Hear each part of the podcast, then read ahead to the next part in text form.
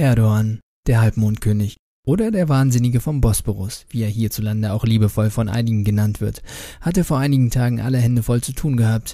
Zunächst einmal muss das Geschäft mit dem Eisesöl aufrechterhalten werden. Diesen Teil des Familienunternehmens hat der Despot an seinen Sohn Bilal Erdogan delegiert. Um die verletzten ISIS-Kämpfer hingegen kümmert sich liebevoll seine Tochter Sümeyye Erdogan. Die unterhält ein geheimes Militärkrankenhaus für verwundete ISIS-Kämpfer. Natürlich hat all das nicht erst vor ein paar Tagen stattgefunden. Das fromme Milliardengeschäft, mit dem sich die Familie Erdogan die Taschen mit Banknoten vollstopft, läuft schon seit einigen Monaten. Der Halbmondkönig ist also wirklich schwer beschäftigt. Vor allem die kritischen Journalisten machen dem Herrn das Leben schwer. Zu Hause in der Türkei sperrt er sie ein. Erdogan ist aber auch permanent auf Tournee. Ausländische Journalisten lässt der Staatsmann mit Minderwertigkeitskomplexen auch gerne mal anzeigen. Ach ja, da gab es ja auch diesen neuerlichen Putsch der nichts bewirkte, außer dem König noch mehr Macht zuzuschanzen.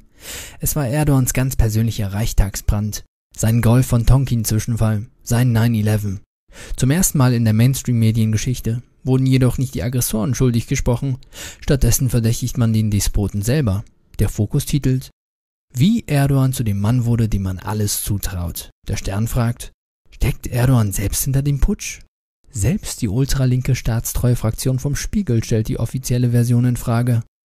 Die vom Mainstream vorgebrachten Zweifel lassen natürlich aufhorchen. Wollen hier die Büttelknechte vom CIA und der US-amerikanischen Thinktanks einen geheimdienstlichen Coup des Westens decken oder hat Erdogan den Putsch tatsächlich selbst inszeniert? Wer weiß, in einer von Psychopathen regierten Welt ist alles möglich. Tatsache ist, dass der Putsch amateurhaft durchgeführt wurde. Das Militär hat entscheidende Führungspersönlichkeiten nicht festgenommen oder eliminiert. Der Putsch fand während der Abendstunden statt. Die meisten Menschen waren also noch wach gewesen und hätten Widerstand leisten können, was sie auch taten. Die regierende AKP hat die absolute Mehrheit im Parlament. Sie genießt damit eine hohe Zustimmung im Volk. Die Putschisten wählten damit den denkbar ungünstigsten Zeitpunkt. Auch die Medien wurden nicht vollständig oder rechtzeitig eingenommen. So hatte Erdogan genug Zeit gehabt, sich auf CNN Türk über FaceTime an das Volk zu wenden. Er hatte zu dem Zeitpunkt wohl schon geahnt, welche Amateure am Werk sind und wusste, dass der Aufstand erfolglos bleiben wird. Er sprach dann auch schon von schweren Strafen, welche dem Putschisten droht. Gleichzeitig bat er die Bevölkerung auf die Straßen zu gehen, um Widerstand zu leisten. Derweil bekunden einige Türken mit dem Hashtag Darbedel Teatro, zu Deutsch kein Putsch, sondern ein Theater, starke Zweifel an der offiziellen Version. Ich halte einen von Erdogan inszenierten Putsch zwar nicht für unmöglich, dafür aber für sehr unwahrscheinlich.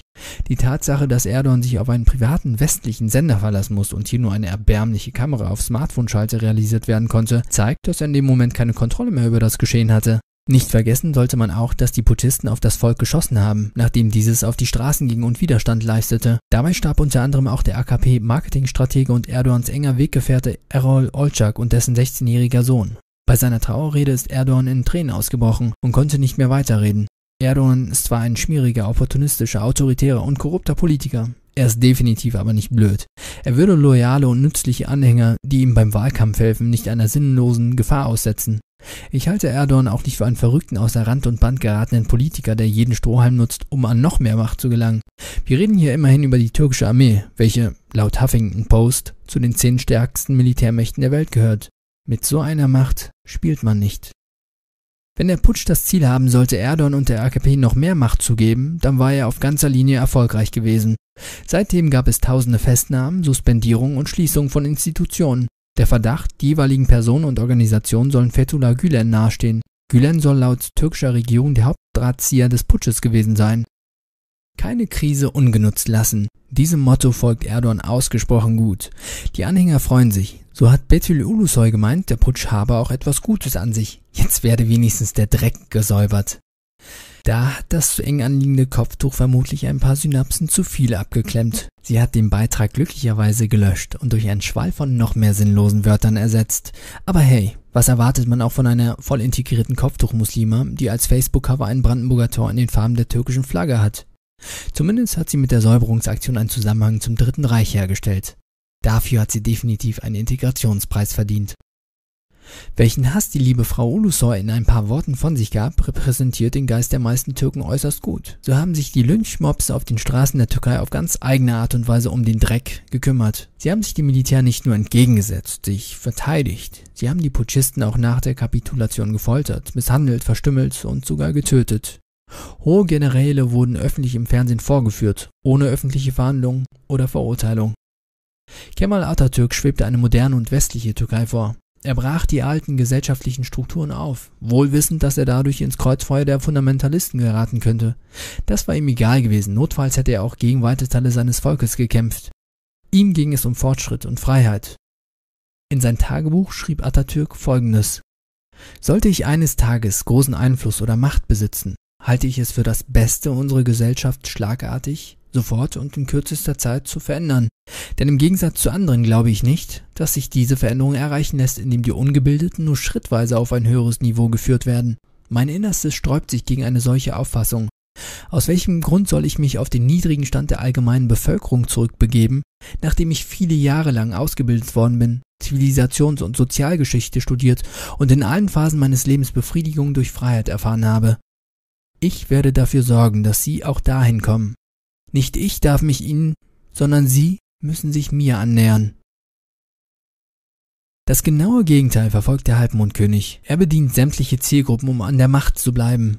Ein bisschen Kundenpolitik hier, ein bisschen säkulare Politik da und ganz viel Islampolitik sorgen dafür, dass Erdogan und seine AKP an der Macht bleiben. Erdogan hat keine Vision. Er möchte einfach nur das wichtigste Glied des Staates sein. Er spielt sich auf und wird grantig, wenn er nicht die Wertschätzung bekommt, die er seines Erachtens verdient hat. So hat der Halbmondkönig die Trauerfeier von Mohammed Ali vorzeitig verlassen, weil er keine Koranverse vortragen und auch nicht ein Stück Stoff von der Kabe auf dem Sarg platzieren durfte. Bei so einem Kleingeist lässt es sich natürlich sehr gut erklären, warum Erdogan eine Reihe von unliebsamen Journalisten einfach einsperren lässt.